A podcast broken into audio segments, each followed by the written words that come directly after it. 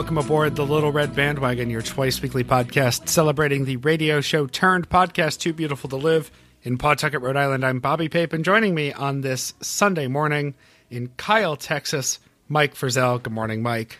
Good morning. And as always, saving the best for last from the Stick of Butter Studios in New Brighton, Anne Lundholm. Good morning, Anne. Good morning. Good morning. We're going to jump into some LRB business, followed by your week in review, housekeeping, and how to get involved. But first, uh, a reminder that, as always, this is the Monday recap edition of Little Red Bandwagon. We're going to talk about the last week of TBTL. But if you have not yet listened to our last show, which came out Friday and features the beloved Phyllis Fletcher, stop what you're doing and go back and listen. Mike, tell them why. Uh, this might be the biggest uh, reward episode for super hardcore TBTL fans. Uh, and the reason is there's a lot of public radio talk. Uh, the clip is about um, Andrew and and Luke. Uh, it was after uh, one of the uh, one of the car guys died, and they were talking about how um, that show would never get on the air um, on NPR or public radio these days, and the context that Phyllis added because this was this conversation happened a couple years ago. Um, she she timed it up with uh, when Luke was in Chicago and actually meeting with Steve Nelson, trying to get TBTL on public radio. Essentially, um, you know, try to get with APM. Um, Yeah. So that was an interesting angle, and and also it told the the origin story of Phyllis meeting Luke, and that was um, when she he actually helped her do her first story for KUOW in Seattle, so helped launch her public radio career. And uh, we just talk about uh, her relationship with Luke, pretty much from beginning up until today. And there's uh, there's a lot of reward there for uh, hardcore TBTL listeners, hardcore public radio people, and I don't think you're here if you're not one or both of those. Yeah, this will really super serve you. Uh, when I was posting this to the Stens page on Friday afternoon, I just wrote if you're a fan of what Phyllis Fletcher or TBTL or NPR or Car Talk or This American Life Driveway Moments. it this this will tickle every sensory corner of your public radio nerd brain, uh, and it's Phyllis. It's Phyllis' origin stories and how she got into public radio, and you guys even aired that first story with music beds courtesy of Luke Burbank. Yeah, it was fantastic. It was like um, it was like uh, crank yankers, but for uh, for the public radio crowd. Uh, and Mike, as long as you're talking, uh, how about a stump date? Um, no real updates on the stump. Haven't been um, to the doctor until uh, this coming up Wednesday to take another look at it. But uh, yesterday we had to get new tires on Emily's car, so we rolled into Discount Tire, which is uh, I can't recommend them enough. Um, they're the Les Schwab. Uh, if you can't get Les Schwab, so we roll into the lobby. Uh, I use the bathroom. I come out, and um, Emily sits down, and I roll up next to her, kind of at an angle, you know, because we're lovebirds. So I want to look at my my bride while we wait for our tires to get put on. And there's a a, a gentleman sitting um, a couple seats away from her who has a young boy in his lap, probably three years old, I'm guessing, and he had two other kids who um, I saw first. I saw the other kids. They looked at my stump. You know, it's covered with an ace bandage, but um, the the then I saw the little boy in the lap. They they were listening to Wheels on the Bus and singing along with it, and the little boy stopped, and I, just his eyes were super wide, and he was looking at it, and I looked up at him, and his father was a little bit mortified you know, because you can't control how your kid reacts to something crazy they've never seen before, like a missing limb. And the kid's eyes are wide, and I look up at the kid, and and I I just start I smile, and I, I it's gone. I don't know, it's just not here. and uh, the kid was seemed seemed happy with that explanation uh, or lack of explanation. Is just and the father was a little bit relieved that I wasn't pissed that his kid was, you know, astonished that my leg was gone. So uh, that's that's the big stump date this week. We, I had a lot of fun, uh, and then it was over. And then the kid went back to singing, and the dad was singing along with Wheels on the Bus. Thankfully, just a couple more times before they they got their tires and got out of there. Their discount tires Yeah, they got their discount tires. closed on Sundays. Yes, they are. Yes, I heard them talking about that on the phone while we waited an hour and a half for our tires. Don't go on a Saturday, folks. Yeah. Uh, uh, closed on Sunday, just like Chick fil A, because it's Texas. Mm-hmm. Uh, Anne, you were not with us last week because you were off traveling the world. Tell us about your trip. Well, I went to San Francisco just for a long weekend to see my brother Matt. And of course, it was absolutely the worst weekend to go see him because he was busy, but we had tickets to see a concert. So that kind of dictated the weekend to be there. And um, I have been to San Francisco enough times that I feel like I've done all the touristy things. I've done the Golden Gate Bridge and Alcatraz twice and gone up to the redwoods and everything. So this time I decided not to put any pressure on myself to get anything done and to just hang out in the city and walk around and see what I see. And the thing that really bothered me as I walked around on a Friday morning is that every coffee shop I went to was totally crowded with people. And I was thinking, don't you people have jobs? Mm-hmm. Where are you supposed to be right now? It's Friday. Yeah, when you take a vacation, when you when you're on a vacation, you expect, especially if you're not in like a touristy spot, you expect like I'm going to have this to myself on a weekday. Right. I went to one of my very favorite San Francisco bakeries called Bee Patisserie. And if anybody goes to San Francisco, please go there. It's so good. And I had all these grand plans of having an Andrew Walsh style morning. Well, I got a table and I got my treats and I would read my book or look at my phone or whatever. And I went there and there was absolutely no question of getting a table. There were so many people in there and the line was so long. So I got my chocolate chip cookie and my kouign-amann and I decided just to walk the streets in a non-hookery way. but, uh, just head out. And so I had my treats and I was listening to Bobby and Meredith talk to Michelle Sutton about house bunnies. And it was a really great morning. I had a, a fun time.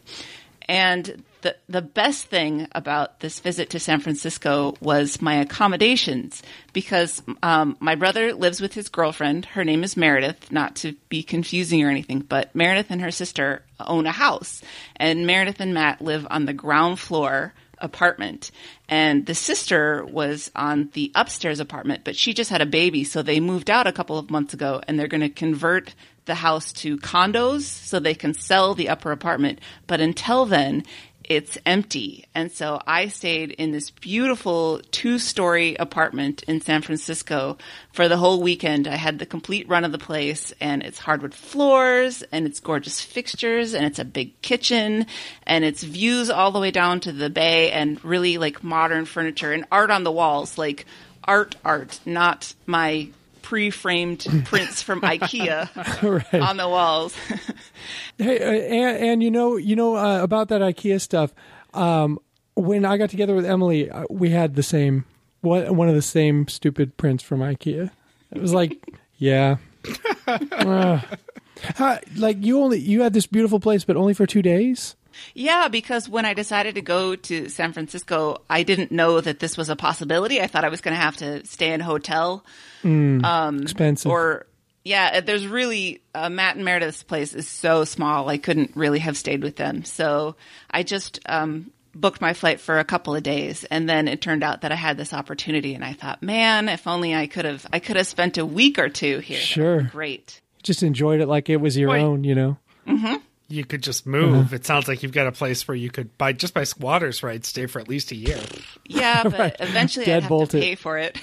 I don't think I could afford a, an apartment in San Francisco. Not this No. apartment, that's for sure. You wouldn't have to pay, and then eventually the sheriff would come and they'd get you out of there. But you'd be good for a while. I'm sure my relationship with my brother would just totally be improved by Yeah, this. yeah. Uh, well, we're glad to have you back. And uh, Meredith is actually in New York this weekend, uh, looking for little fences to get her feet stuck up against. Yes. Uh, so uh, I just worked all week, not a particularly fun story. Why don't we get started with our week in review? Uh, and Anne, why don't you get us started with Monday? Sure. Episode 2240 Halloween Spooktacular. Is it too early for a fish sandwich? Um, this was an interesting episode because it was part original and part repeat and part really, really petulant and sulky Andrew. And that made it a little bit difficult for me to listen to sometimes Yeah. because I love Andrew so much, but I just don't understand why he has to be so ungracious about Halloween. But we'll get to that. So uh, Luke starts by saying that the original movie of When a Stranger Calls is still one of the scariest movies he's ever seen. I think that was because they used that in the intro. Was that right? I think they had a clip from that in the intro. I haven't seen it, but I guess I understand that it's You, Very scary. you get the gist of it just from the clip. yeah. you know, Yeah. And Andrew is still getting corrections from tens about uh, the 2000 slash 2001 elections. So he's been informed many, many, many, many, many times that he got his election year incorrect. I can't remember if it was this episode or sometime last week where he made the point that he'll always know where time banditers hit that episode Right. because he's going to get an email three years from now from someone saying that was the year 2000. yeah, and let's let's uh, ease up on the on the guy. You know, he may not have his origin story straight with, you know, his meet cute story completely straight, but he has been with the lady for a decade and a half at least, so he's committed. Let's not qu- question him. Yeah. Well, we tens, we like our, our facts to be factual. Sure, sure we do. Uh, Luke has an album of uh, what he calls ultimate Halloween song covers. This is such a typical Luke thing, where he thinks he's going to buy the album of sweet songs for like four ninety nine or whatever, right. and it turns out to be shitty covers, and these are really shitty. And he plays a couple of the Rentaghost song, which they have no idea. I actually know what this is. It's a British uh, children's television show, Rentaghost, that I used to watch when I was seven and living in London. What's the premise Um, of Rentaghost? concept Is it for- trying to scare Yeah. people out of a house? Is, is it like real estate agents that want to get a property or something? Yeah, I don't remember. I don't remember anything about the the show, but boy, do I remember that theme song.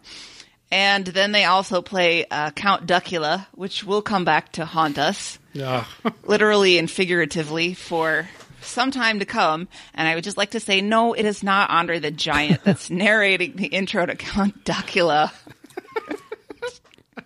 It's it's Andre the Giant after he's had some Pygmalion training. Guess. I mean, I guess I see where they're where they got that, but it's clearly not Andre the Giant. Come on, Yeah. guys. No, So it's on- not. On to Halloween. Wait a second. Hmm. Mike, are you Andre the Giant? No, I am not. I'm not sure. It sounds so realistic. Yes, let's go on to Andrew's feelings about Halloween. Um, on our Halloween clip show, Christy and I kind of started to get into this a little bit, but it was right at the end of the show and we had talked so much and I didn't feel like we did a satisfactory job of unpacking his, excuse me, his very, very strange attitude toward Halloween. He said he feels like if he doesn't dress up, people will look at him like he's a weirdo. But if he does dress up, people will look at him like he's a weirdo. He states that he hates body paint and glitter, etc. He hates parties. He hates handing out candy. He hates absolutely everything that could possibly be associated with Halloween in any way. And I can understand if it's not a holiday for you, Yeah. why is he so sulky about it? Halloween is not about you. You know, it, it's as an adult, it's not about you, and it sometimes it's embarrassing that adults don't realize it and they go overboard in thinking, you know, that they're going to be a big part of the show. And you know, sometimes they put on a good show for the neighbors and for the kids that come. That's fine. But to be the opposite of that, I mean, there there was a clip they played last weekend on um, on ESPN, uh, one of their um, football shows, where even Bill Belichick puts on a cos- a pirate costume and goes to a skating Randy Moss's skating party, and he, he sits in his office and says, "What's not to like? Candy, candy, kids, costumes. Halloween's great." Bill fucking Belichick people. So, Andrew, take a note from the most sour person in the world. Halloween's not about you. Just just enjoy it for what it is and make the kids happy.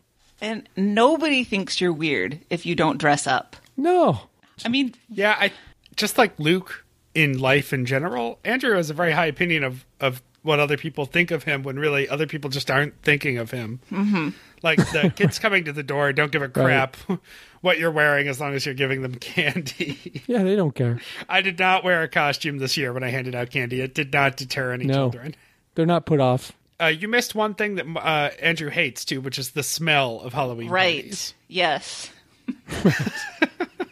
Well, I wrote in my notes that, that he's really being remarkably ungracious about all of this, and this is not old man Walsh. This is unpleasant man Walsh. And I'm just happy that he doesn't make too many appearances on the show because I do love my Andrew. And I want him to be happy. Uh, and they get into the uh, Count Duckula level donors. I'm really sad about this, guys. I still like it better than Bartman, though. Um, tops. Really? Yeah. Oh, that Bartman song. That's that's bad.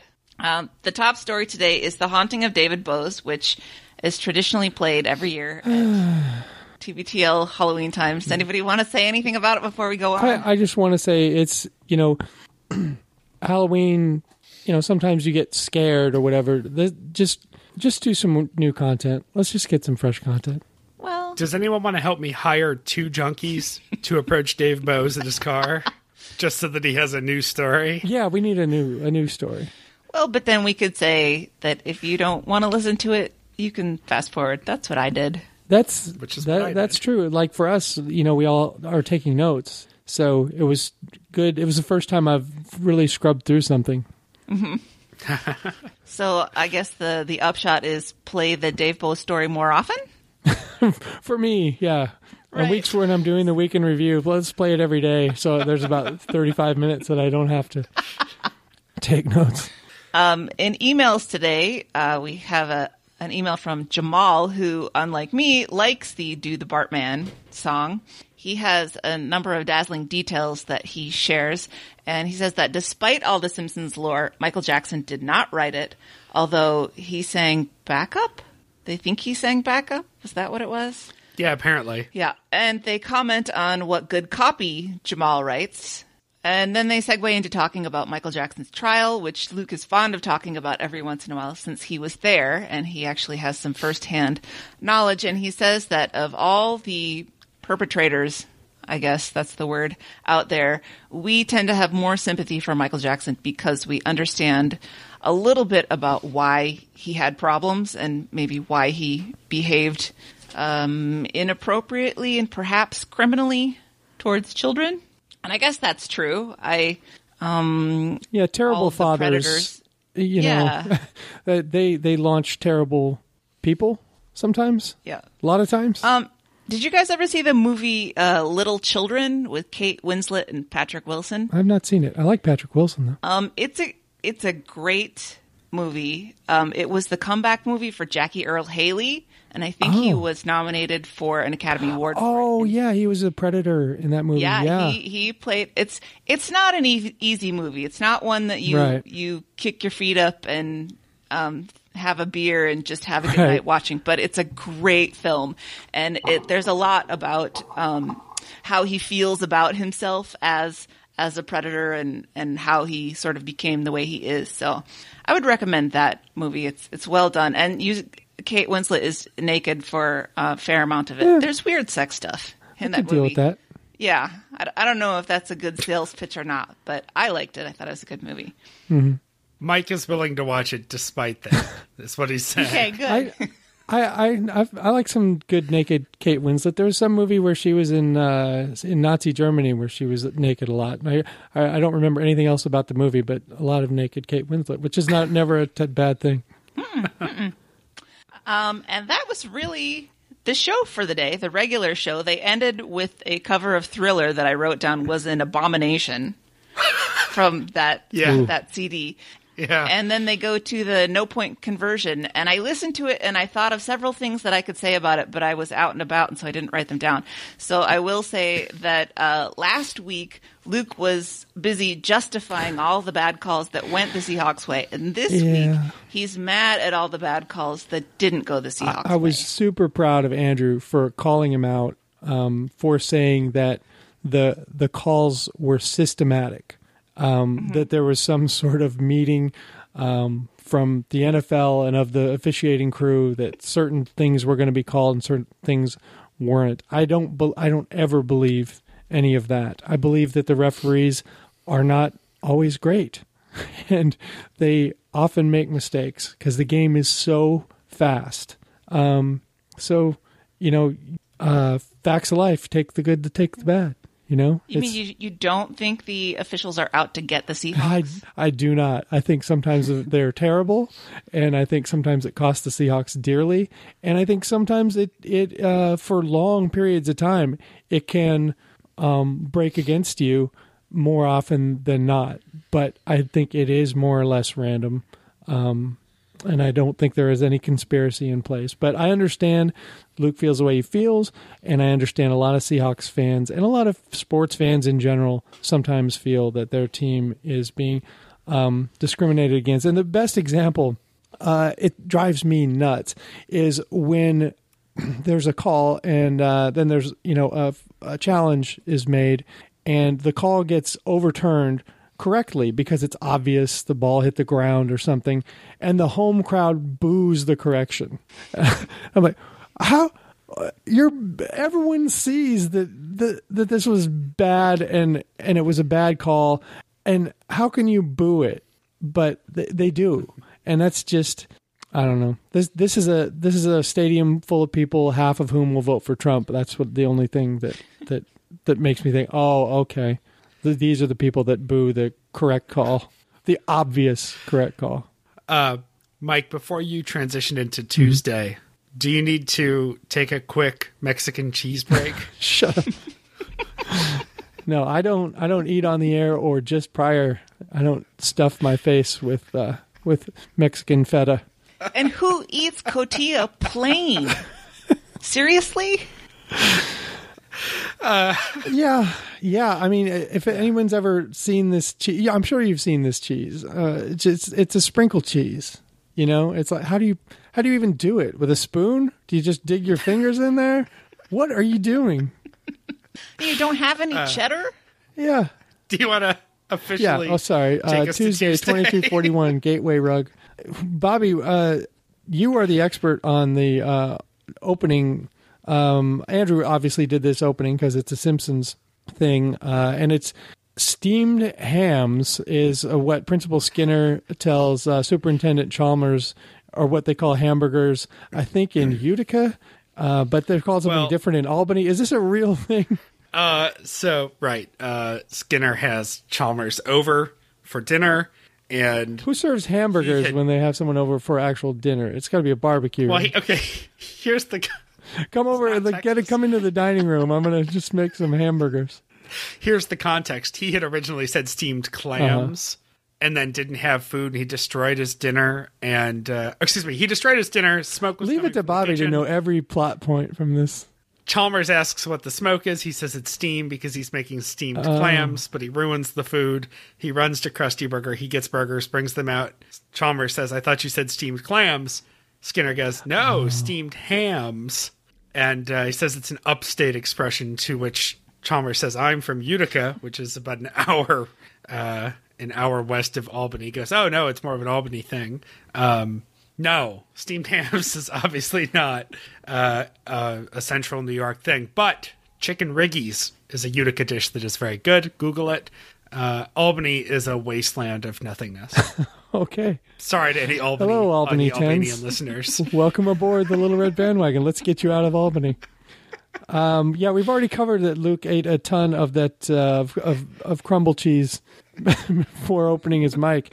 Um, I, I I love I love that now we're just he's not actually eating on the mic, but we get to hear whatever he's stuffing his face. Yeah, uh, the with. after effects. right, right. He's definitely not eating on air, but he's going to push the technicality of that as hard as possible. Yeah, and a very interesting choice, as Anne pointed out. Uh, Luke claims that uh, Undeclared was his idea. He not realizing that Undeclared was a TV series and not a movie. Uh, he meant the movie Accepted with uh, Justin Long, and I sent him an email on that, and he he talked about that the next day. I can't believe nobody else put that up on the Stens page. It was an easy correction, but I guess we were all too busy posting Bill Murray uh, most of the week or trying to post. Boy, Christy was really having a fun time swatting those away like Dikembe Mutombo all week. It was really fun. In the chat, she's like, I'm just whap, whap, whap, whap. Get him off. Uh, we, if it continues, maybe we should do a TBTL is Bill Murray worshippers so that he can have his bacon pirate zombie moment with Not TBTL. a bad idea. Yeah, we, No, I'm sorry, Mike. It is too complicated for me to figure out where to post. yeah, it's too complicated. Just People couldn't find it, you know. Um, Andrew gets uh, he he decide we get his Halloween night story. Genevieve sweetly asks him to hand out candy, to which he says no, and won't do it. Oh, Um, so she bought she the bought the candy, and he wouldn't hand it out. She asked him to hand it out. She didn't just put it on the counter. He said that she asked him to do it. If Emily asked me to hand out candy, what do you think I'm going to do? gonna hand out candy. Yes, Or you're going to throw the candy out and not tell us. right. Oh yeah. Right. Oh well, go. Yeah, it was crazy. They all came really early, and and it's just all gone. So I just spent the rest of the Lights night out, curtains smoking. drawn by 8 o'clock. Right. I went to the attic and smoked and played video games. Um. Uh. He went to a a, a place. It's it's a Northwest landmark, North Lake Pizza. And got himself uh, some pizza and beers. Uh, North Lake Pizza, I think it's a huge favorite of Phyllis. I know it's a huge favorite of my brother.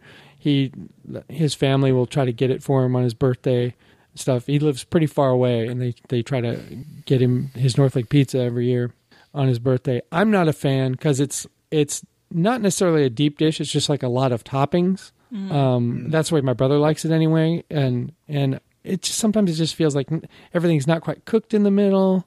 But uh, I don't know. People are huge fans of it. I'm not. I'm not one of those people. But it is its own Yeah, distinct I'd style. rather I'd rather a pizza where I can eat many more slices Oh yeah, yeah. Like with a lesser distribution of all the toppings. Right, because I eat one of those slices because I, I don't eat a ton anymore. So, you know, that's you know I I feel like a wimp. I eat one slice of half cooked p- pizza and I'm done.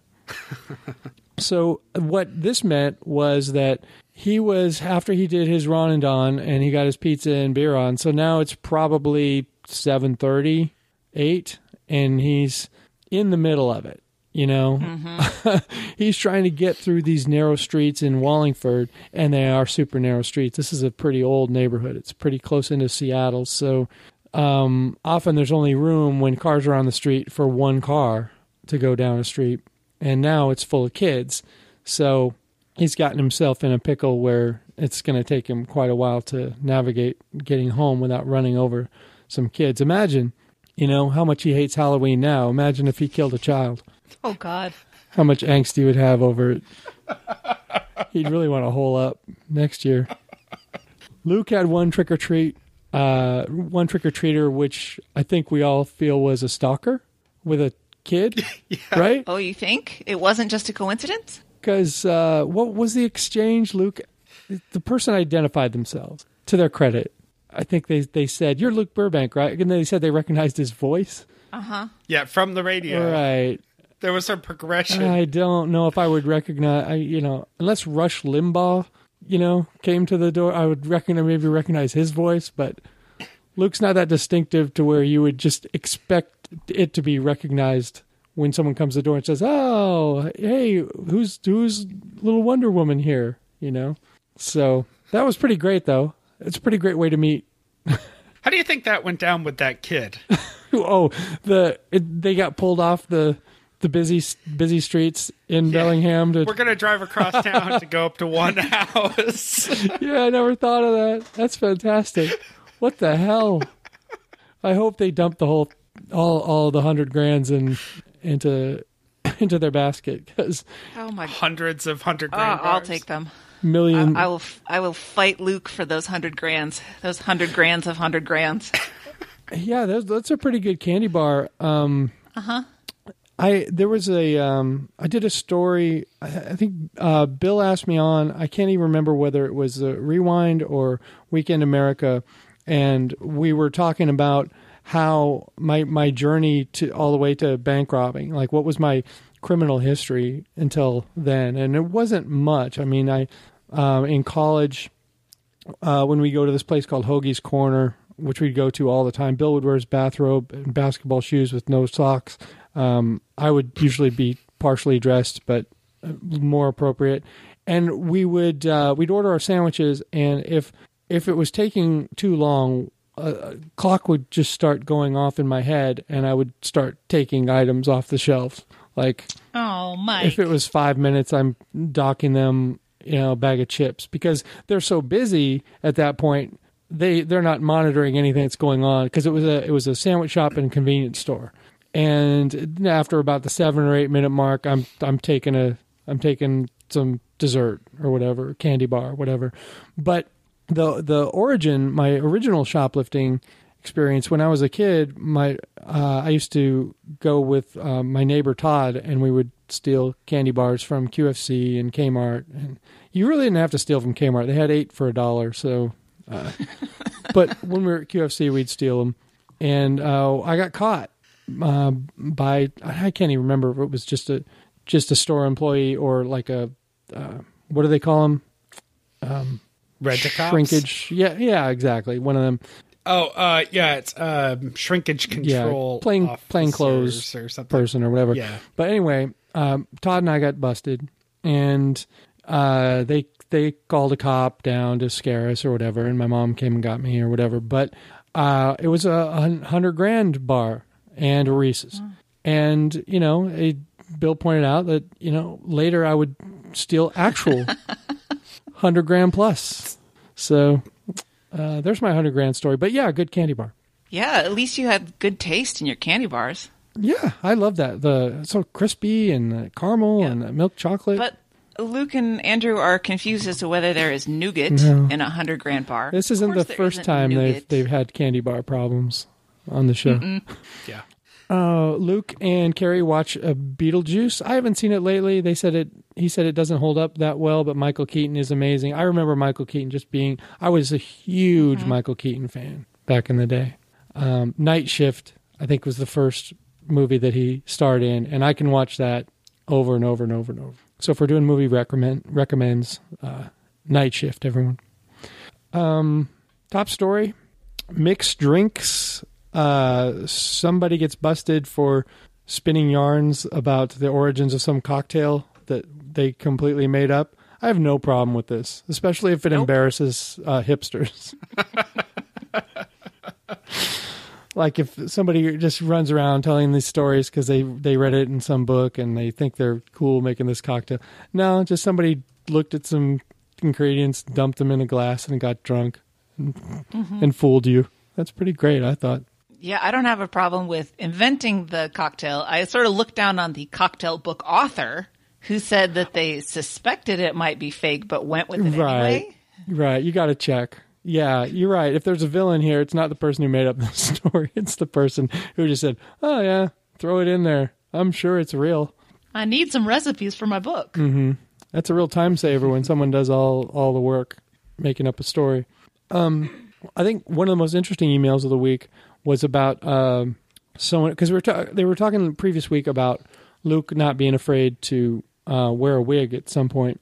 Um, that someone uh, was Marv Albert at uh, for for Halloween and tried on, you know, a crazy Marv Albert wig. Marv Albert's pretty famous for having a big black mop of a wig Yeah. that's so so obvious because it's just so thick and lustrous, and he's just not of the age where this this kind of hair is possible.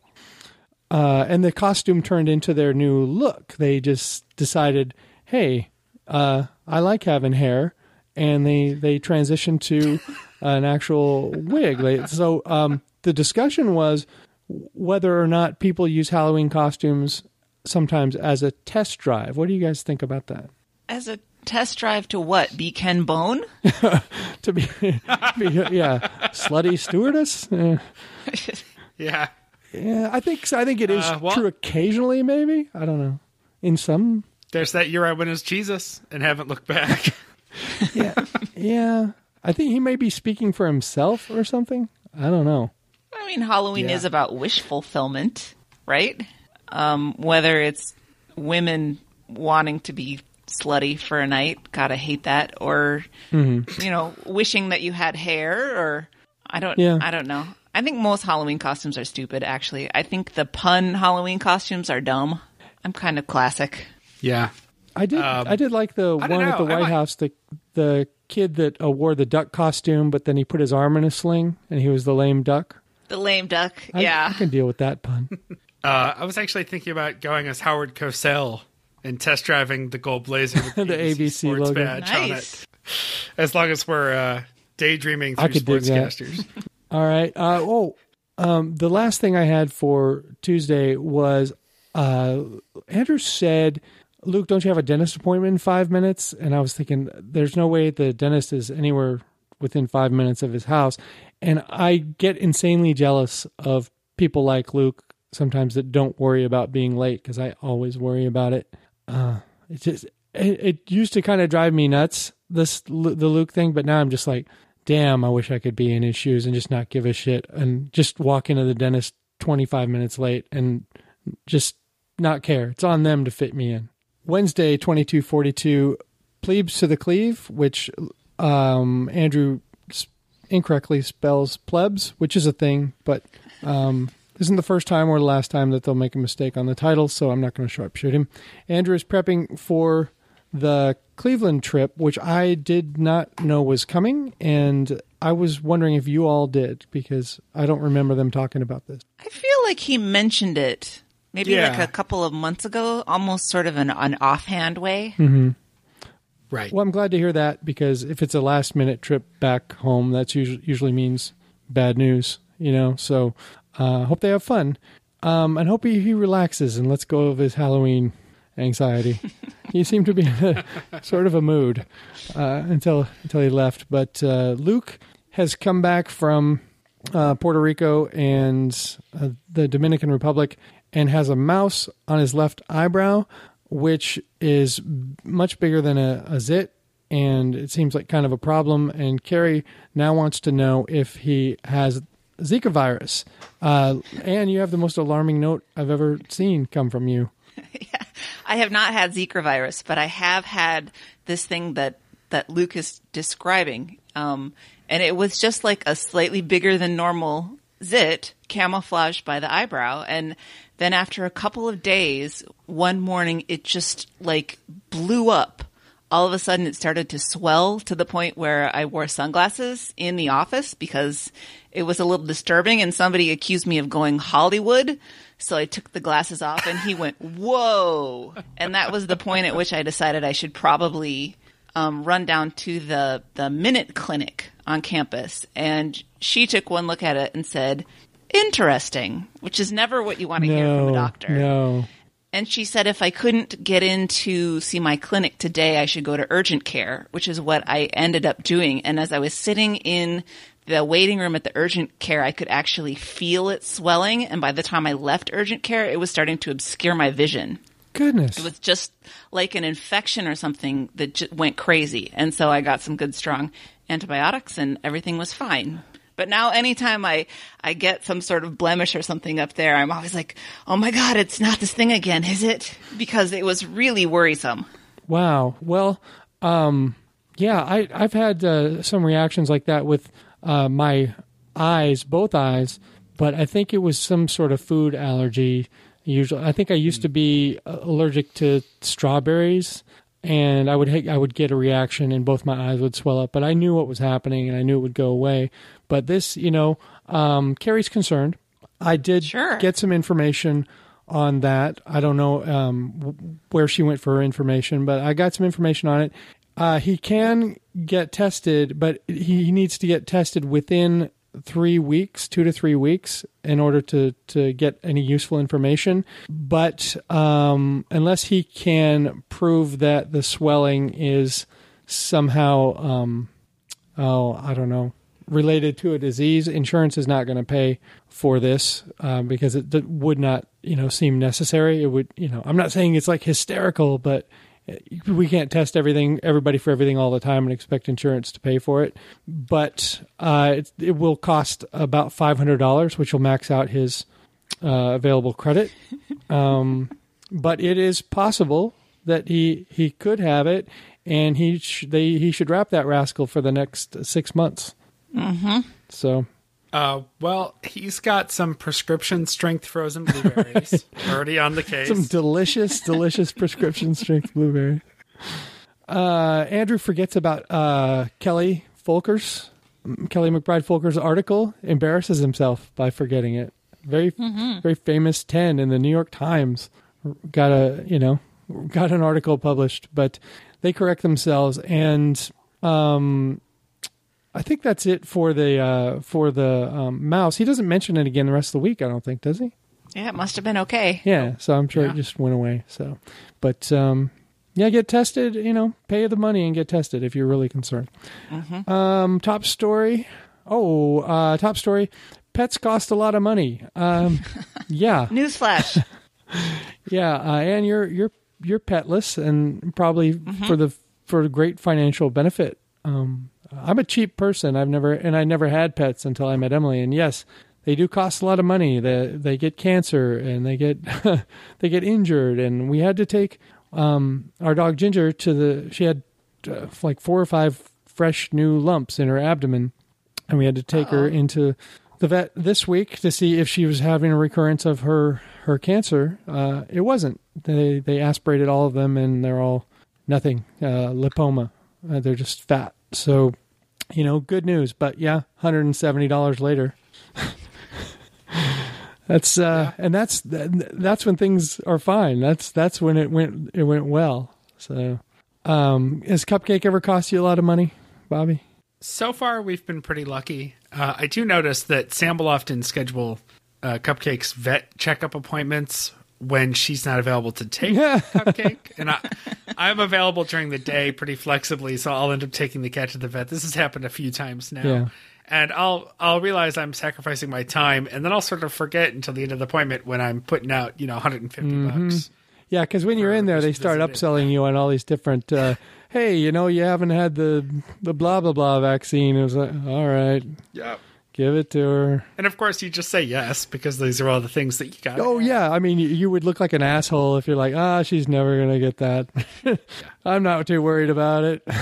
And then an extra 10 bucks for a Bernie Sanders catnip filled toy. Oh god, they keep, yeah, they keep upselling you. Um, Yeah. yeah, uh, does Cupcake uh, not like to go to the vet? Does she put up a fuss when they're messing with her? Well, like like all cats, she is thoroughly distrusting and hates getting into anything to carry her into the car. Um, but she actually handles it all right. Um, the vet moved offices. They used to be. We go to a place called City Kitty in Providence. It's just a cats only vet, and they are great. Um, but they used to be in a part of town where the roads around the office buildings were so bad that it was just driving over. It was like worse than a dirt road. And so she would invariably puke. Oh, oh, I thought you were going to tell me that she would know by the by the suspension that they were getting near the vet and start to freak out. No, she's a very lazy, easygoing mm-hmm. cat. And also, here's a weird fun fact: she enjoys having her temperature taken. Oh, mm-hmm. yeah. Uh, e- every time we take her in, there's this mm-hmm. moment where she sort of just seems to purr and I take it. I've never had an animal object to it, but I've never had one that I, that say There seems to be what we assume, what what seems to be a pleasurable response. anyway, That's- uh, that's and they and they joke about it every time because it's very obvious. Um, but uh, the vet now has an office on nice smooth roads, and so we've alleviated that part of the ride. But uh, yeah, she's Mm-hmm. fine, and she doesn't socialize much, so it's not like a free for all when she gets there. We just don't open up the crate until we get into the the exam room. Well, Ginger freaks out. Uh, she does not want to go. She trembles, and her tail goes between her legs, and sometimes she pees herself. Um, one day we were up there, and until until I lost my leg, um, I I was the one, like you said, Bobby. She would schedule the appointments, and I would have to take care of it. And she she freaks out so much that uh, one day she escaped. Like she has a very loose collar because her shoulders are bigger than her head. She's kind of built built funny, kind of like a dog linebacker. And she just slipped back. She just backed up out of her collar, and she pushed the door open and and left. She just got away from me, and the staff freaks out because this vet is on a very busy road. And one time, they someone's cat got out and they never got it back. It didn't get hit, or at least anybody saw, but they never got it back. So the staff starts freaking out and mobilizing, and I know Ginger really well. Um, Ginger is super attached to Emily, and when Emily's not around, it switches to me. She mentally tethered, but she just didn't want to be in that vet office. So Ginger pushed the door open, and then just it's all glass. Uh, all all sides of this waiting room are glass, um, and she just went outside and sat down. Like, like they were mobilizing, I said, "Don't worry about it. Don't worry about it. She's not going anywhere. She just doesn't want to be in here." So uh, so now we uh, we cinch her up a little better when we take her to the vet because she she would never ever try to slip her collar unless it was dire. And when Emily took her this time, uh, she told me when she got home that um, when it was time to leave, Ginger opened the door for her. It's a pretty heavy door too. she just puts her little shoulder down and just goes for it. It's pretty fun to watch. Um, they talk. I liked. The, Go ahead. I liked that Luke spelled out F O O D because Rudy was in the room. I just don't want to lose track of that. Yeah, yeah. The the few words that our dogs know, yeah, we have to spell them out if we're not about to give them whatever it is that we're spelling out. Uh, Andrew fears admitting to buying middle to bottom shelf cat food, and also uh, certain certain listeners uh, very much object to cats going outdoors, and uh, that they would be mad uh, that he referred to outdoor nutrition because they were talking about how Olive the cat not very interested in food, and Andrew asked, "Is is Olive getting any outdoor nutrition?"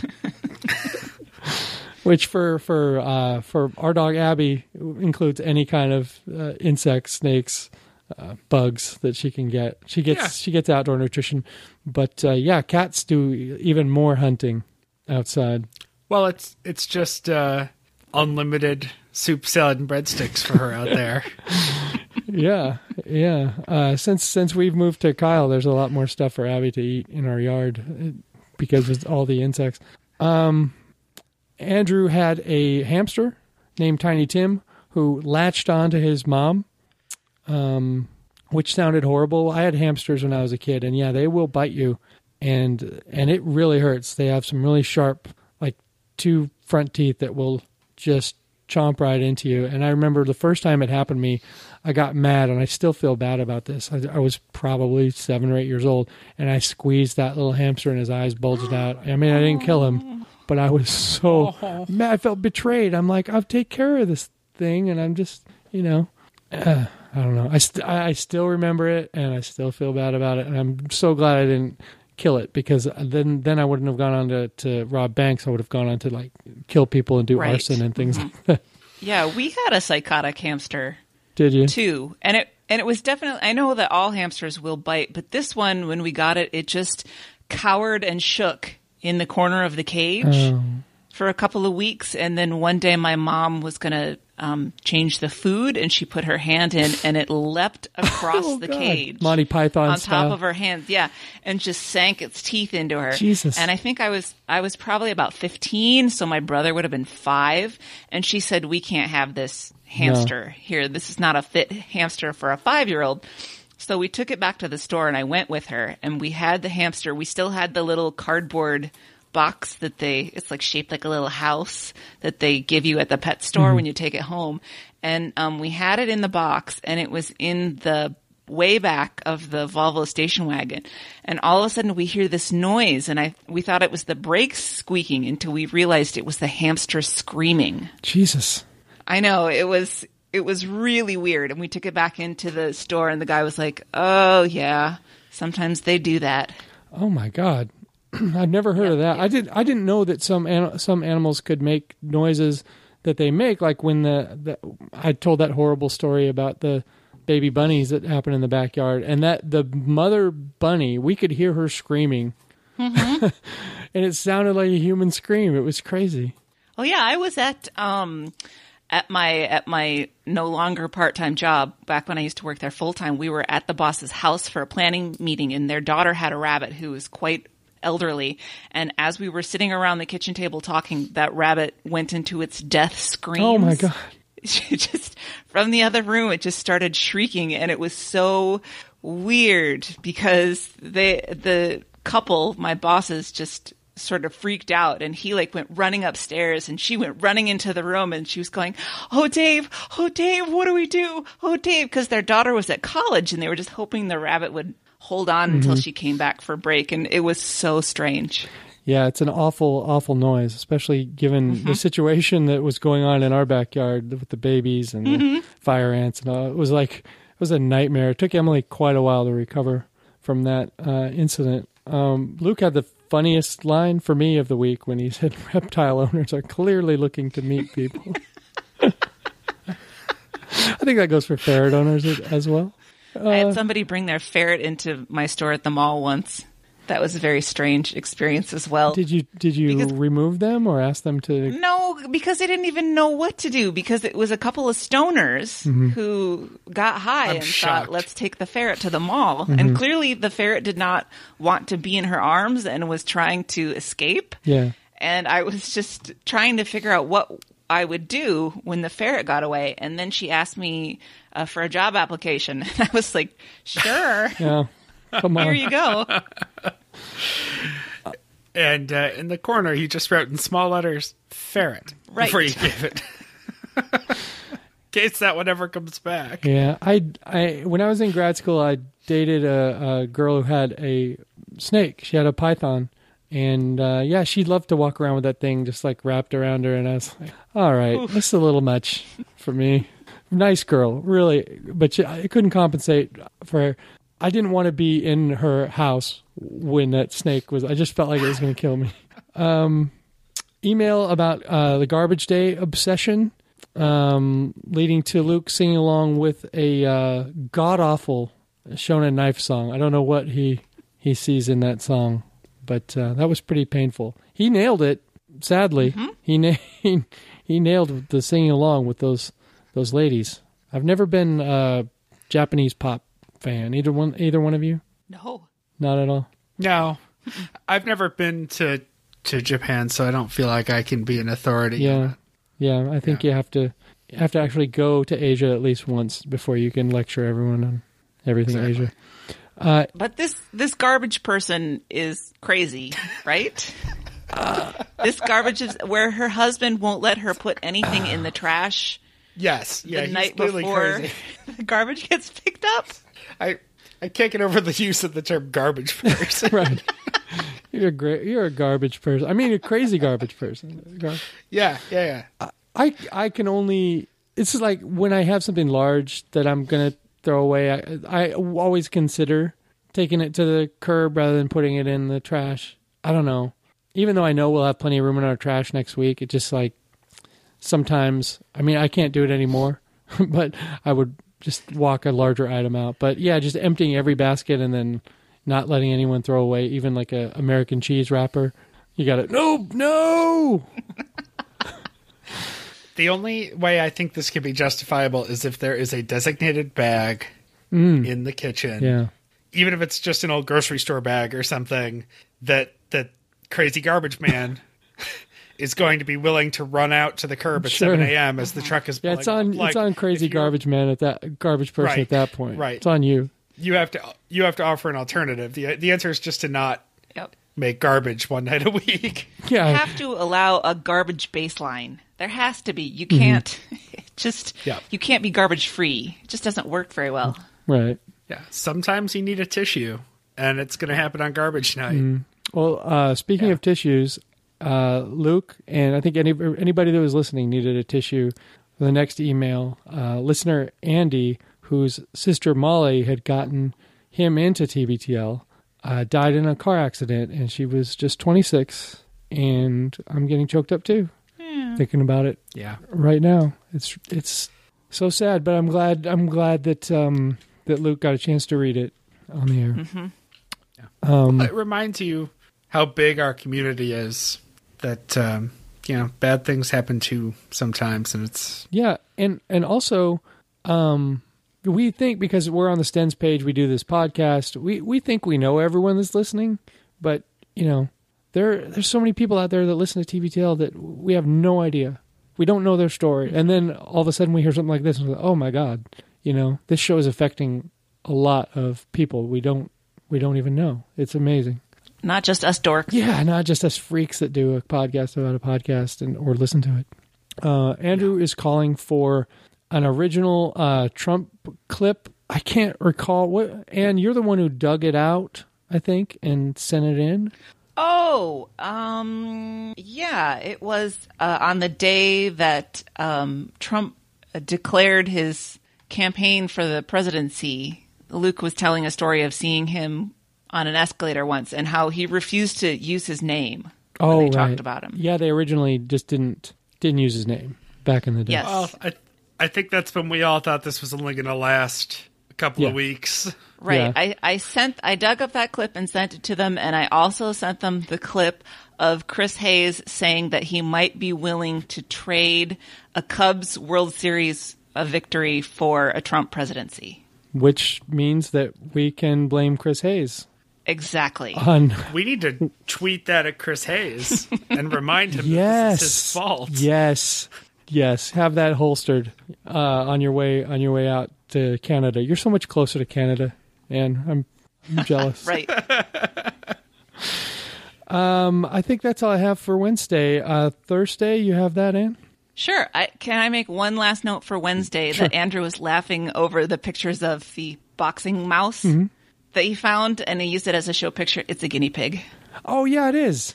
It is. I remember looking at it and going, "That's not a mouse. Doesn't even look at all like a mouse." Nope, completely different animal. But that's but that it came up when he was image searching for boxing mouse. Right. So Right. he can he can be half excused on this one. Better than the plebs plebes. If you say so. All right, let's go to Thursday then. 2243 Sports Grudges Are the Best with Jen Andrews. I can always tell when Luke writes a title versus when Andrew writes a title because Yeah. they have very distinct. Luke actually uses a lot of exclamation points in his titles. That's what I've um, noticed from from working in the archives. Emily But, calls uh, uh, we are- exclamation points excited marks, and I can now not look at an exclamation point without calling it an excited mark. Well, it is an excited mark. Yeah. Uh, so we're joined by the one and only Jen Flash Andrews. It's so nice to have her back on the show. She just brings that unquantifiable Jen energy. And she says that she celebrates Luke's appearances on CBS Sunday morning by refilling her champagne glass every time. I think that's a convenient excuse, frankly. I get the feeling that he would always refill her champagne glass, no matter who's on, uh, who's doing the story. Mo Rocca, we're refilling the champagne. Um, and they talk about uh, what a shame it is that she's not on the show more. And every time she comes on, they say it's a shame that she's not on the show more. And Luke uh, confesses t- is that that he thinks that men have more difficulty maintaining relationships. Well, I have a that- story about this, Anne. Um, Yes. Yesterday, uh, as the uh, we called roadside assistance, we got a flat tire, and we called roadside assistance because I have a stump, and it was raining, and I didn't want to change the tire in, in my wheelchair, and I didn't even think it was possible anyway. I'm going to interrupt here because you were telling us this yesterday, sort of as it was happening, and I made the point that I have two legs and I don't change my tire if I get a flat anymore because I'm not a poor, broke college student driving a shitty car. I'm an adult with AAA. Yeah. And I would much rather sit in the car and wait for them to come out with like their industrial Oh, airbag Yeah, jack that five, does it in 30 seconds. five and thousand pound jack. Yeah. then fucking around with the terrible equipment. In Oh my trunk. god, the the the the jacks they put in there now, they're the scissor jack because they know nobody uses. they are just they're they're the most rinky dink thing ever. Anyway, um, usually it's a time issue, you know, because we had to wait quite a while for roadside assistance to come. But um, so I'm sitting there, I'm feeling like a useless person because I've changed so many tires since I came to Texas, probably more than I ever did in my adult life, uh, the rest of my life. But for some reason, the roads um, lend themselves to bad tires here. So I'm sitting here and I'm waiting for roadside assistance, and I'm I'm using my stump to wave the guy down or whatever. And I get a call from uh, one of my best college friends, Mike Smith, who we've seen. A, he's been a, in one of our show pictures before. Uh, one of my fraternity buddies. He calls me.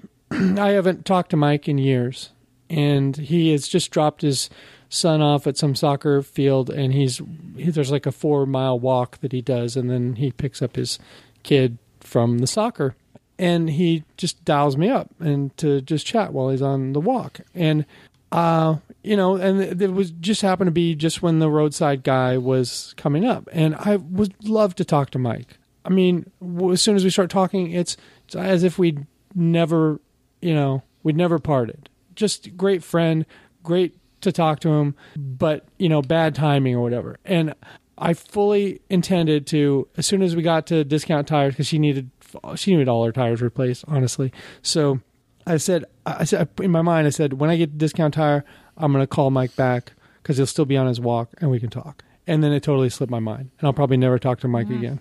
You could call him right after we're done. I could, but you know, I'm always like, well, he's probably in the middle of something, you know, or it doesn't even occur to me because I'm a guy. You know what I mean?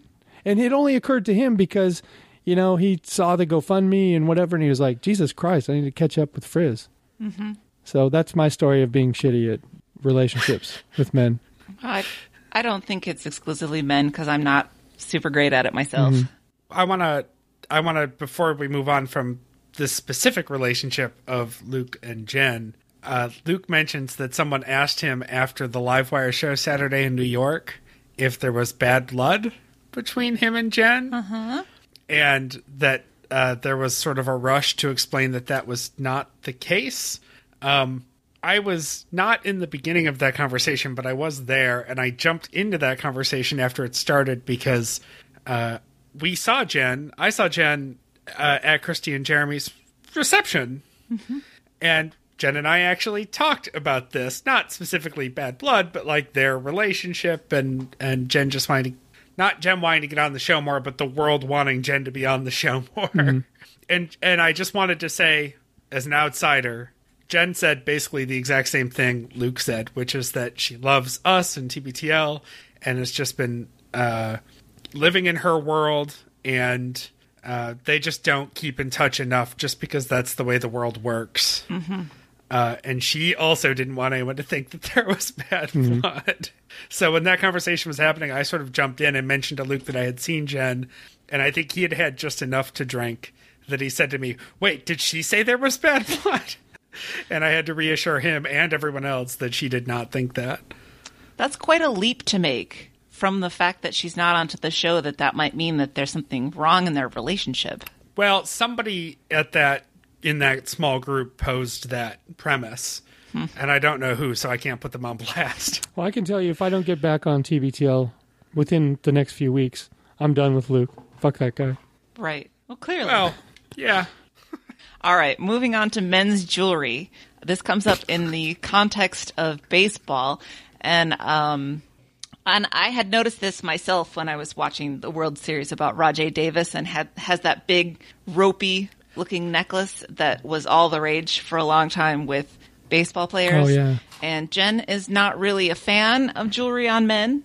And um, Luke makes an interesting uh, point from something that Jay Z said that people who grew up poor oftentimes need a physical display mm-hmm. of their wealth. So that um, translates into big pieces of jewelry. I think um, it was interesting to me because my dad, uh, he grew up fairly poor. I mean, it was there were four brothers living in a tiny house in Montesano, Washington, and they, you know they didn't they didn't have a lot of money, and he and my uncles as well as adults wore jewelry, and it always I don't know it I've I've always looked at and gone what? Why are you wearing like he has like bracelets and necklaces and stuff like that, and it's just I think a lot of it's not a turn on for a lot of women. I'm I'm sure maybe for some it is, but I think it does put off some women. But I always found it curious that my dad wore all this stuff, and I never was tempted. No, it, Yeah. it kind of goes into two uh, directions, right? Stereotypically, and one would be like your sort of mobbed up Italian guy, and the other would be your hip hop Right. lifestyle. Yeah, middle of the road dudes like like me, we ain't gonna do it. I can't do it. I don't even wear a watch, and I I wear my wedding band most of the time. But I I just it's like I bang my hand into things. I'm always afraid like I'm gonna scrape something, or uh, I don't wear uh, any bracelets. Part of it is I don't think I could pull it off. You know. Yeah. Credit to the dude who wears all that stuff and still pulling chicks. I don't know if I put on all that shit. uh, I think I'd never. Nobody would ever touch it. Well, what about like the the life alert bracelet? No, sure. I, well, that I wear out of medical necessity. I have all kinds of tags and things going on. Yeah. Um, moving on into, uh, um, or I guess continuing in the sports theme, uh, Jen loves sports grudges. Um, because This that, is great. that goes to the title of this episode. She still hates Katarina Witt from. I mean, how long ago is that now? That's got to be more than thirty years. Yeah. Uh, well, I, and why? Why would you hate Katarina Witt? Don't know. I, I had a friend who was making a similar point to this the other day, completely independent, in that she doesn't mind when people get crazy about sports because it means they're not getting crazy hmm. about war. Right. And so I guess this is the, the same thing. If you're having a sports grudge, you're not having an, an actual meaningful Right. grudge. I don't get aggressive about anything except sports, so I, I think that that's probably true. Mm-hmm. It's my outlet. I mean, I, Yeah. I can guess who you have a sports grudge against. We've talked about it at length. I'm just glad that that Luke pointed out that um, it it was it's on Howard Schultz for selling that team. Billy Brushcut, I mean, he's doing what Billy Brushcut does. He comes in, he sees an opportunity, and he takes the team. I wish someone would do that for Seattle. I wish they'd, you know, go into New Orleans or Sacramento or something and snatch up their team and bring them to Seattle. I I'd be fine with that. So that guy wasn't the villain. It was Howie. Yeah. Uh, and do you have a sports grudge, or is it just a grudge against sports? Dennis general? Erickson, no, Uh, Scott Erickson's wife. Scott Erickson? No, no. Oh, right. No. I actually, I don't mind I don't mind sports. I don't I mean, I'm not a huge sports fan except for baseball, but I don't I don't care. I don't care enough about it to get upset about it. No twins related, like Um, deep seated. No, no. No. The Twins never really had Well- heartbreaking moments. At the times that they were really good, they they went ahead and won the thing. You know, they haven't been like close and lost a lot. The Twins are also probably one of the most polite teams in Sure. professional sports. They're the only team in any league I can think of that has a handshake as a part of its traditions. I would say that Twins fans were kind of collectively pissed off when Bud Selig tried to contract the team Yeah, I remember that. in the what was that the early aughts. I don't think we've ever forgiven him for that, but in response to it, the Twins became really really good for a couple of years until they were forced to withdraw their contraction plans. uh, game six, 1999 Stanley Cup, triple overtime. Brett Hull scores an illegal goal, wins for the Stars. Describe the the describe the, of illegality cup of this goal.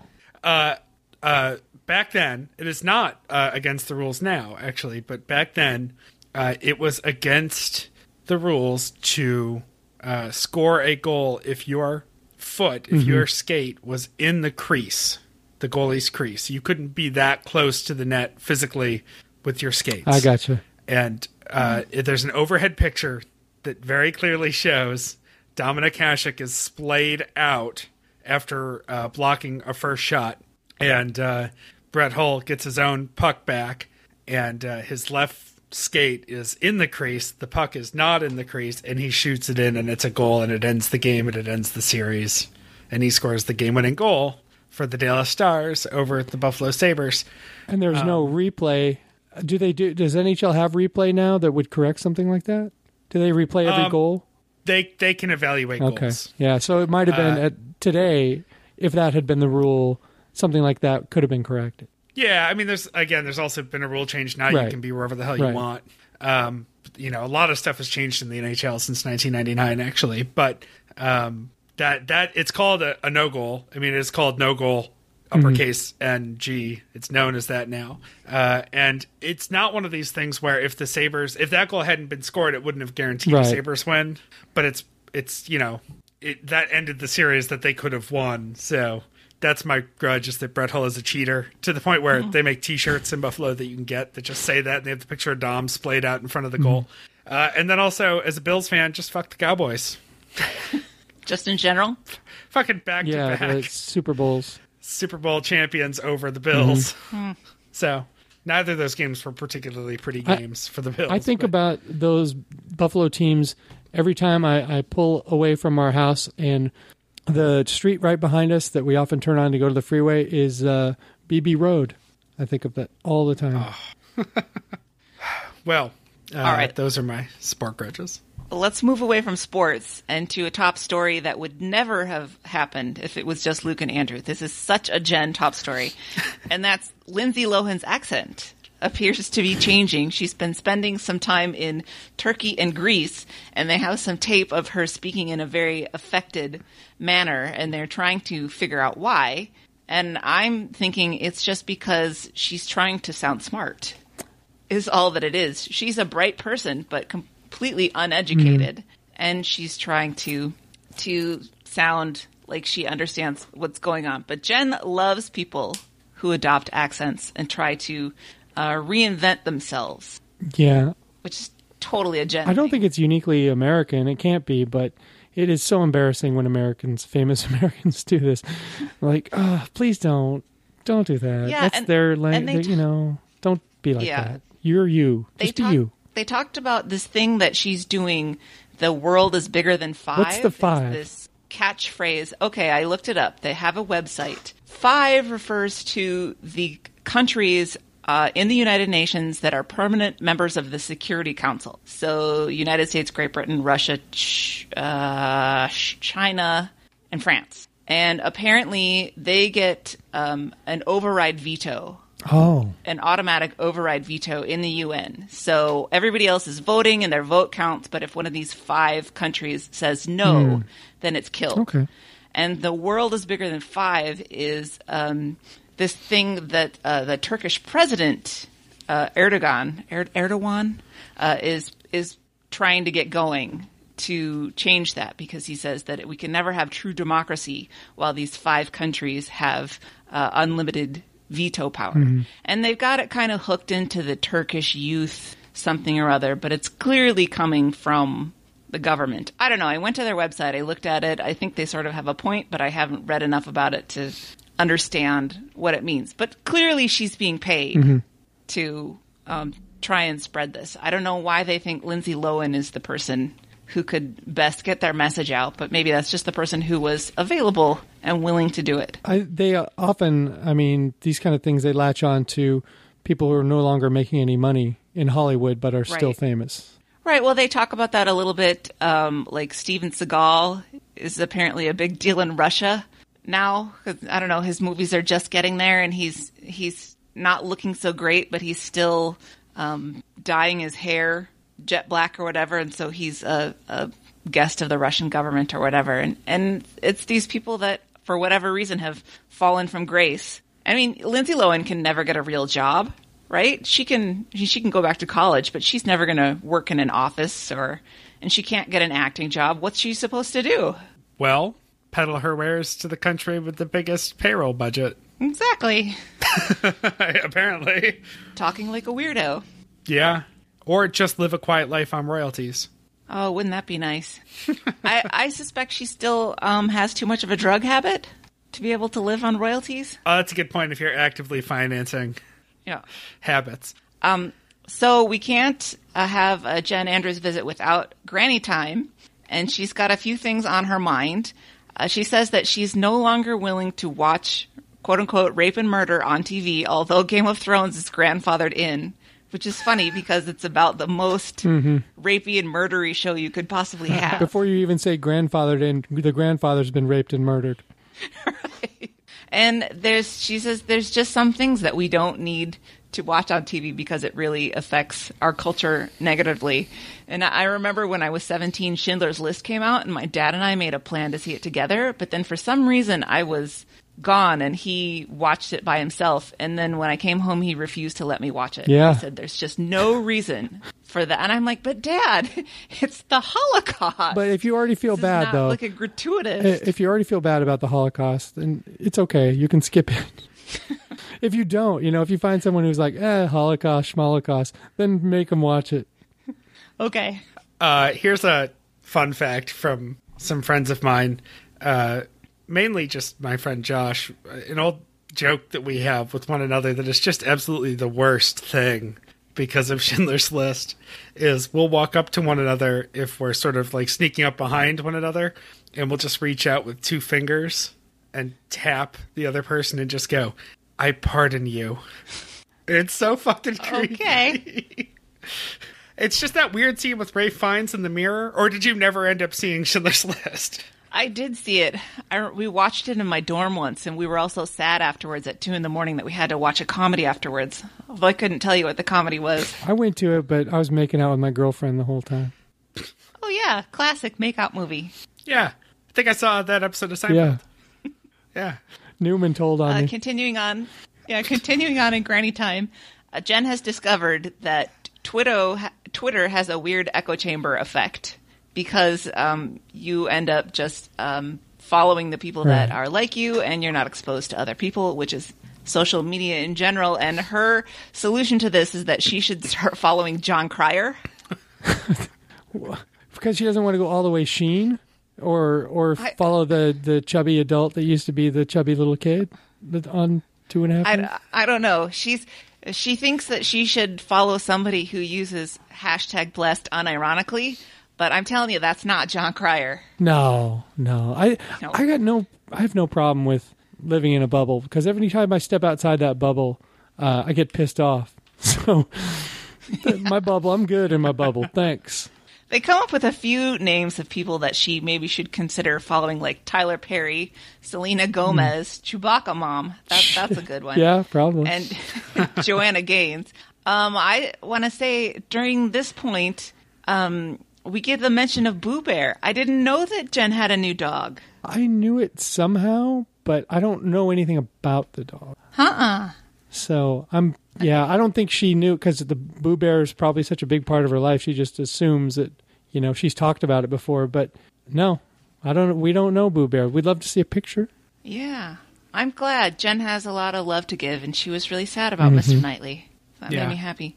And her final granny time is the Starbucks Pup Cup. Speaking of Boo Bear, is that she's upset that the Pup Cup is a secret menu item, and that sometimes she goes to a Starbucks and they don't know what it is, and she wants it to be an actual menu item, and for uh, Starbucks to be consistent with its presentation. Well, dogs. Uh, it only takes one time them getting something in a drive-through for them to expect it every time from every drive-through. You know, one biscuit comes out of a drive-through, and now I have a dog climbing over my lap at every drive-through that we go to. So uh, I think all drive-through businesses should at least have little biscuits um, for the dogs. Pup cup that seems a little excessive. Uh, I don't know. All right, I've seen elsewhere it seems to be called a puppuccino. Hmm. I saw a couple of articles start popping up about it, so now I'm confused about what we even call it. and uh, there's a little aside about Jen's sister has a mini dachshund who's over 20 pounds. Is this big, Mike?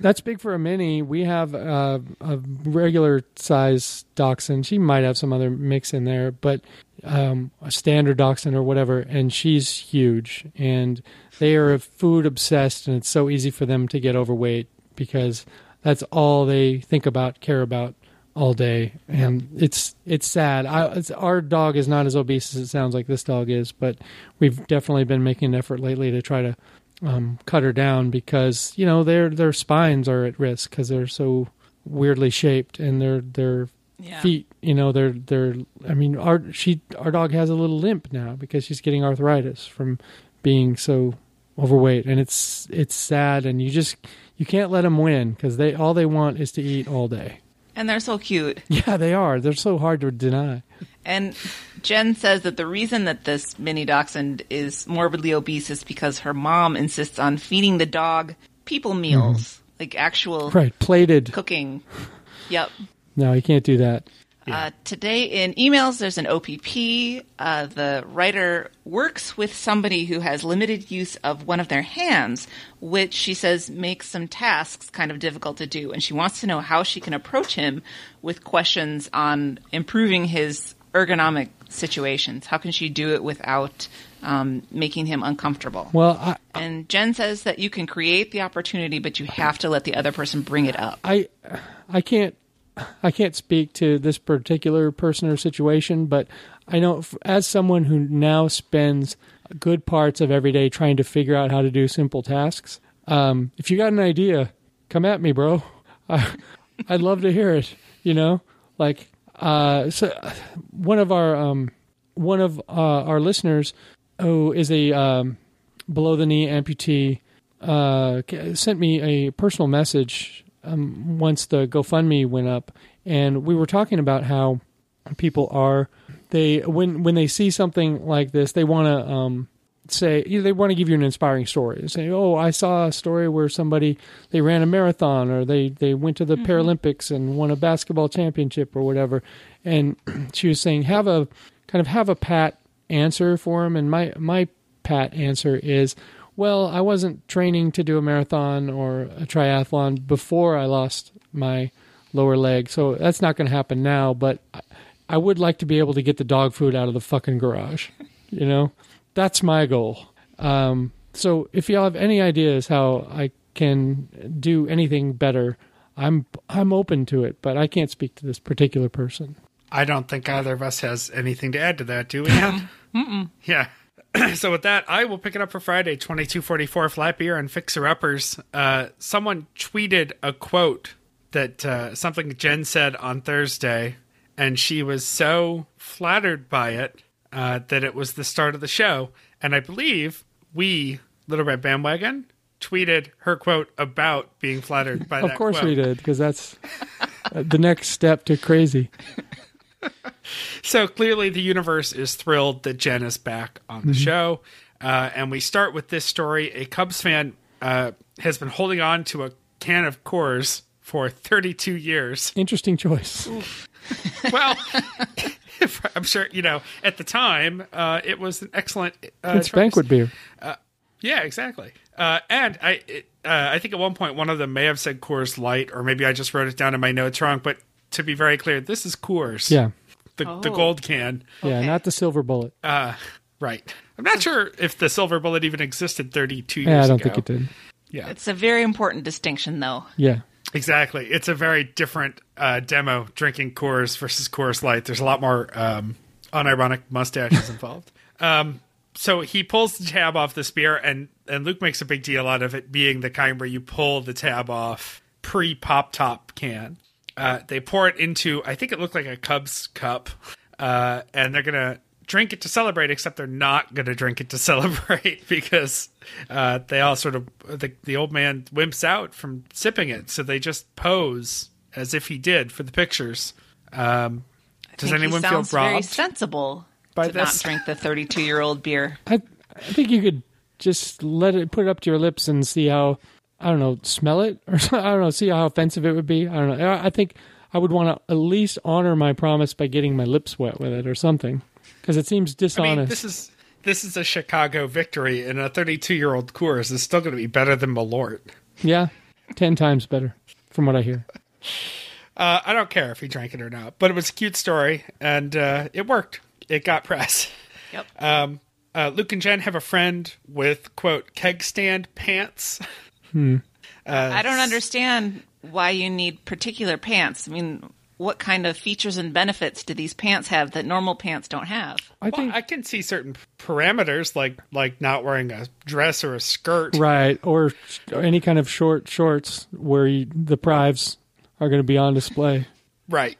Uh, but the real offensive part here is that this friend was at a party with a keg, didn't do a keg stand all night, and then finally asked for help faking a picture of doing a keg stand in the keg stand pants. Hmm. Yeah, that's a problem. Because the problem is, five years from now, nobody's going to see that picture and remember it was staged. And who are you bragging to about being able to do a keg stand? And having yes, the pants, the pants. to do it. Sure. Are you, do do you want to be uh, keg stand pants guy or girl? Do you really want to be that person? Hey, keg stand pants. Hey, Keggy. Uh, Jen laments uh, that her bottle of emergency champagne is getting old, but on the flip side, that may be good because that means she's not having any emergencies. We have a bottle of champagne in our fridge, which our, our real estate agent gave us when we signed and bought this house. We we bought it outright. Um, so you know, I guess it's worthy of celebration. But it, Emily wasn't particularly thrilled because we were buying a house in Kyle, Texas. But uh, we're not much champagne drinkers, so it still is in our fridge. I don't think Emily know, knows it exists, but I do because when I open the fridge, it's on at the back of the middle shelf and it's right at my eye level. So I'm very conscious of it, and Emily's probably forgotten about it. Okay, and when we say emergency champagne, that's an emergency celebration, right? It's not like something goes wrong. Yeah. Well- You're like, oh shit, I gotta. right. I Although gotta I think do it, something. it, it could work both ways. It is for um, emergency good news. Uh, it, it's it's there so that when you get good news, you always have it at the ready. See, If someone brings But one of those big, big uh, uh, chloroform um, checks to your door, right. then you got, oh, hang on, I got to get the emergency. Uh, that was one of those pictures of a great Halloween costume that was making the rounds this year. It was just a guy in a suit with some balloons in the check, and a woman in a night in a house coat and Right, rollers. that's beautiful. It was a solid Yeah. costume. Uh, we have a bottle of prosecco that I picked up a couple of weeks ago, left over from a party for work, and um, we try not to let those things sit too long. We did have a really, really nice bottle of champagne someone gifted us, like way more expensive than we would ever buy. Um, and that lived in the fridge for a long time because we kept feeling like it was never the right occasion. Whereas the cheap bottle of prosecco, I think the right occasion is anytime we have orange juice. Right. I like it. I like the way you Um, think, brother. Y- yeah. And that's the problem with this emergency champagne is that it's getting old. I mean, what's the point of having an emergency champagne if there's never an occasion where you feel like it's worthy of bringing it out? Right. Well, that's why it should just be cheap-ish. You know, nice enough to just have Sunday afternoon, uh, uh, mixed with something. not so nice that you want to save it. Not so cheap that you don't want to drink it. Because, like Jen said, don't stockpile things you don't like. Because you're going to like them even less when they're your only I, option. I look at my, our uh, emergency bottle of champagne as like um, because it is where it is, and because I see it, and the reason that I see it is if I ever get too depressed about having my leg chopped off, I have access, ready access to some booze that Emily knows nothing about. Jen tells the story of uh, a family tradition of of her, is it her sister who gets Cadbury eggs at Easter, saves them all the way until Christmas, and then puts them in the Christmas stockings. Double frozen. I'm into it. I'm into it. Yeah, I like it. Although uh, I think it's being corrupted a little bit by the fact that, uh, much like um uh, Reese's peanut butter cups in different shapes, Right. uh, Cadbury eggs are being blatantly rebranded. I was at CVS yesterday and I saw half price Cadbury Screme eggs. yeah, it's oh, inevitable. no, you can't do that. Because they're green on the inside. Are they? oh, I haven't. Uh, my confession is that I don't like the Cadbury cream eggs a lot. I prefer the Cadbury caramel eggs. Mm-hmm, me too. Uh, which uh, you could just rebrand as uh, here's a bomb of sugar with some chocolate around it, and that would make it year round, and I would eat it all the Mm-hmm. time. Um, but you're into it. Uh, next Easter, should we expect that you'll be holding on to some, Anne? Oh, uh, holding on to some. That's the only part that I have a problem Yeah. with. is keeping them for any length of time.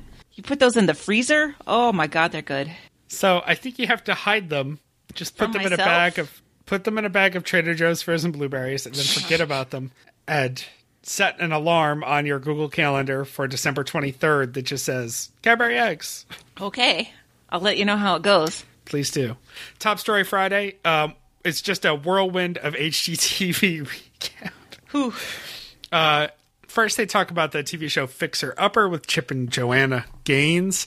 And the whole reason I was assigned this episode to recap is because I am the only person on today's show who has been to the silos, uh, the Magnolia Wonderland in Waco, yeah, Texas. Bobby, when you were here, um, you hadn't gone there yet, and you showed me uh, what it was, and I was like, "How does this exist so close?" Because Waco's just like an hour north of Austin. How does this exist close to me? And I never knew th- about it. It's like a wonderland of HGTV business. Yeah, it's just one of these things where it attracts its audience so impressively.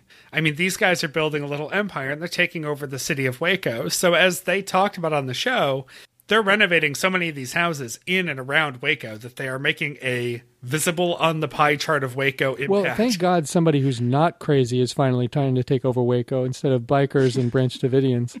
Well, I think it might just be a different kind of crazy because, as Luke brought up, and and this article that was circulating because of Stubot is not even the first one where they talk about they're a very religious family, and Luke's totally right. If you've watched an episode of this show and you know what to look for, the vibe is right there from the start. They're just a little too wholesome, and it's um, it's right there. And then the kids front and center uh, doesn't surprise me at all.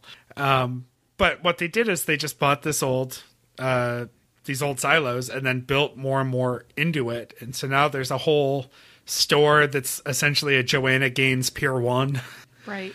Where you can buy these decorator items and then they've got a whole, you know, gift shop of stuff branded with their their brand and their logo and their sayings. Um, I stopped because Sam really likes the show and I enjoy it if it's on. I don't go out of my way to put it on, but I'll watch it with her. And I just wanted to, you know, I wasn't going to drive through Waco and not stop. Uh, and if you've seen, they have billboards on I 35 between Austin and Kyle. I Uh, guess I guess I may have seen them, but just not.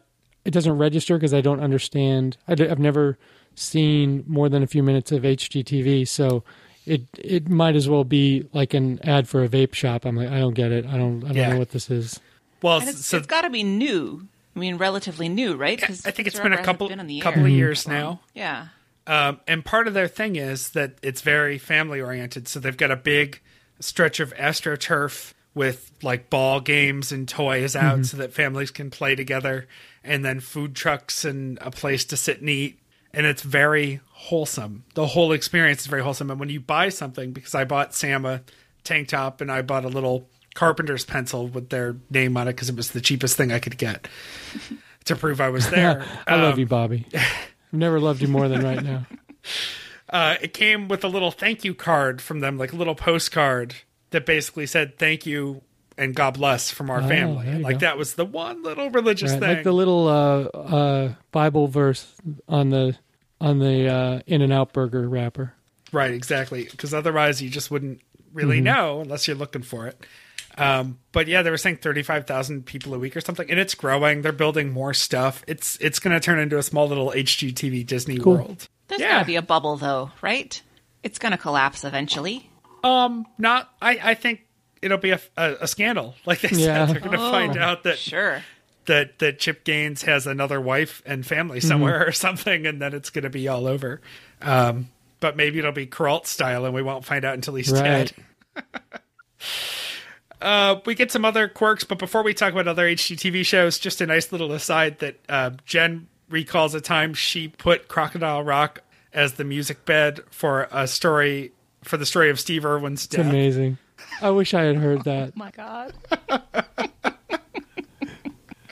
Uh, this was because of the half-ass production values of um, the theme song for Fixer Upper, just being like a lazy producer's choice. Found a song with the word home in Right. it and just did it. Right. Oh, what's the first thing on my iTunes? Okay, there you go. Slap that in there. Uh, the guys, uh, the guy, so that's out of habit. Uh, Luke and Jen talk about Flip or Flop, a show that I don't really watch, but I was impressed that they had Carrie come in and get on mic to do an impression of one of the people. So, uh, Anne, you don't watch these shows either? No, I've seen a few minutes, you know, when I'm in a hotel or something, but that's it. So, Bobby, had you heard this guy say this particular line in the? I can't Yeah. remember it to the point where I'd know if it was accurate or not, but I'd rather just live in a world where it is. Yeah, I love it. Uh, Luke complains that he never knows how these Flip or Flop shows end because they always do like a post sequence of how much money the house is sold for or not. But his DVR cuts out 25 seconds oh before my the end of god! every As, a- as a person who really only DVRs sports, it's so important. it's so important to extend the end because, like, a football game will record for three hours, and you invest three hours in watching it, and there's two minutes left, and it's the everything's in doubt, and then oh yeah, there you go, all gone. I like the world where he's watching the Sopranos finale DVR'd and it just cuts to black. Right. Oh yeah. Cause yeah, I probably would have been like, God damn it! Why didn't I? Oh, it's oh, they got me. Uh, then they talk about Love It or List It, which is certainly a show I've seen plenty of times, and they nailed the awkward chemistry of these two feisty Canadians. Uh, and there is a knockoff version of Love It or List It. Uh, I think Luke said it was better. I would say it's actually even worse Yeah. Um, because the the two people are younger. I, the first time I saw it, I thought they had let the interns take over for a show. I'm just amazed at all this. I mean, this this is something that I didn't even know about. I mean, Phyllis uh, has hosted something with the Property Brothers in in Seattle, and she described how crazy everyone was about it. Um, but I had no idea until Bobby, you showed me that thing uh, about the thing in Waco, and th- I'm hearing this show, and I'm like, this is the this is probably the biggest phenomenon that I've never really heard of. It reminds me of uh, when a big Christian music festival will come to town. And they'll do almost no marketing for it, and then you'll crazy. just you'll hear on the news that it sold out instantly, and they're doing two shows at Darien Right. Lake, just the amusement park near Right. Buffalo, and you're just like thousands of people come out of nowhere, Oh, and have been following this so closely that it just happens and and you just never even knew what the hell it was until there's a bunch of traffic on a day you weren't expecting. And one of the things that makes this thing so invisible to me, I've never been interested in this stuff because I've never because as a as a young adult, I was a criminal and then I was in prison and then I was paying back all the money. I- just figured I would never own a home. So was never really much interested in this kind of stuff. I'm the only reason I own a home now is because of Emily, but uh, I, my skills are limited. So if I was watching this stuff, it would just be purely for entertainment. So I'm glad it exists, and I can see the allure if you are a homeowner who's handy or whatever. But uh, I've never fit those categories. You've I never would had doubt, that. I would doubt that people who watch those shows um, do much actual renovation or or make changes or buy things based on on the shows themselves. I I don't know. I think it's um I think it's like fantasy. Yeah, I guess so. Yeah, there's something very aspirational about it. It's like me ordering pizza on a Friday night while Sam and I are watching Food Network. Like, you know. Hey, good job! Good Yeah. job by that guy. Give me another slice of that pizza. Uh, speaking of the Property Brothers, uh, there's a discussion of the third Property Brother, who's apparently a business partner, and I think it was an interesting uh, comparison to call him the Cooper Manning Property Brother. Right. I I've seen the Property Brothers, and I and I've seen the Mannings, and I want to cast the the older um, Property Brother. I think he's going to look just like Harry Connick Jr. Yeah, That's I can not a see bad that. thing. Yeah. Yeah, I think I think I nailed the casting on that. Uh, quick talk of a show called Yard Crashers. There's a few variants of this, Mike. There's a Yard Crashers and a Bath Crashers. The premise is that you're at Home Depot or whatever store sponsors their show, and uh, you're looking at fixtures or need something, and these guys show up and they say, "Oh, hey, we see you're buying a light for your." We see you're buying a lot of fly and- strips and uh, insecticides. Yeah, yeah. Can we come back and completely redesign your entire yard and and give you insane landscaping you're never going to Uh-huh. maintain and then leave? yeah, that's going to overgrow and become a huge problem for you. Yeah. So that's a show and it's a terrible Mm-hmm. premise. And then Jen gives us a beautiful rant on tiny houses. No, um, yeah, she says that that uh, people they they have all these hobbies and they have kids or whatever, and then they want to move into a tiny house. And, well, there's where's the playroom and where's my workshop Right. or whatever. No, this is it right here. You can reach out both your arms; those are your walls. But They're always um, artsy, hipstery people Yeah. too. So So she needs a studio to paint and he needs room for his blacksmithing. right, he's a artisanal butcher, and there's really no room for any butchering in here. There's no room to hang any cat. But when I when I hear the the show title, is it called Tiny House Hunters? Uh-huh. I, I want to think that they've hidden some tiny houses like a Easter egg hunt, and it's the whole show is people trying to find the tiny houses. See, if it was Tiny House Hunters, but it was on TLC, it would be that family of little people looking for Right, Right. right. yeah, they can't. No one's selling them a house because they're tiny. Right. Uh, at music for your weekend, Luke brings the Caroline Rose song "Yip Yip Yow," which he ripped from a an NPR Tiny A lot Desk of tiny concert. talk going on. Yeah. Um, Jen brought a song by Margo Price, and I just forgot to write down the name of the song. So It's called my Hurtin' on the Bottle. I'm sorry, is that a country music song? Are they putting a hurting on the bottle, like drinking a, a lot, or they're hurting? So oh, anyway, it was pretty good. I liked I- your I- Yeah, it was a good song. I just had missed the name of it, and sure enough, it was uh, country music song number three title.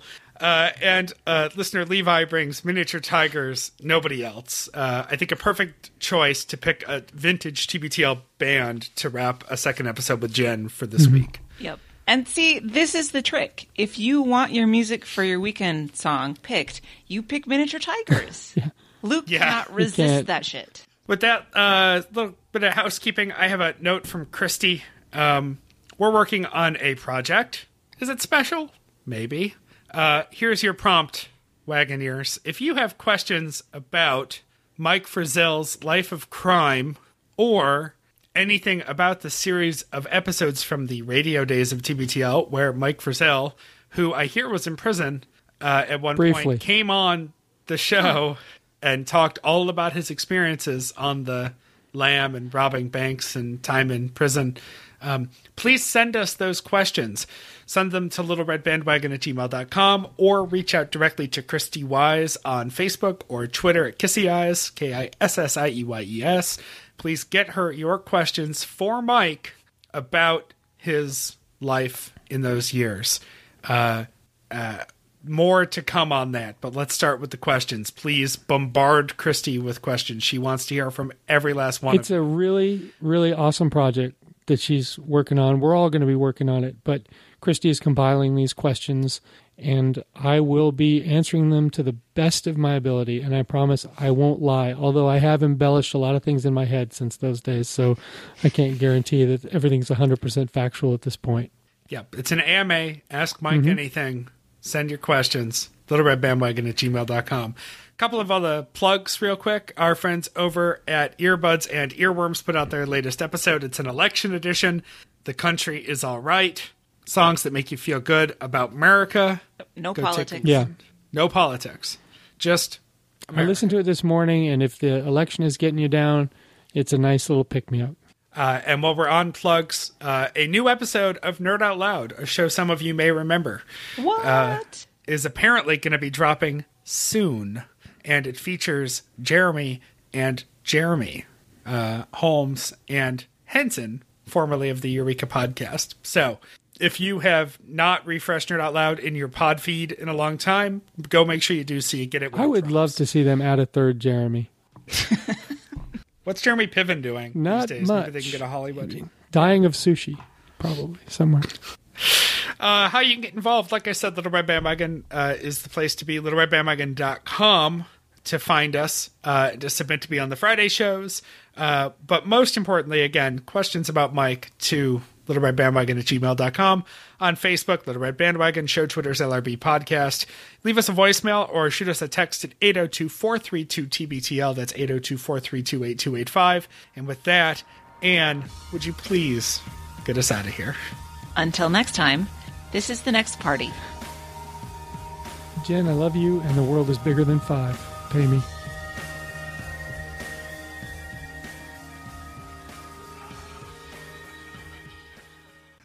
Boy, it took a lot today, but we finally nailed it. It sure fucking did. Heroic effort.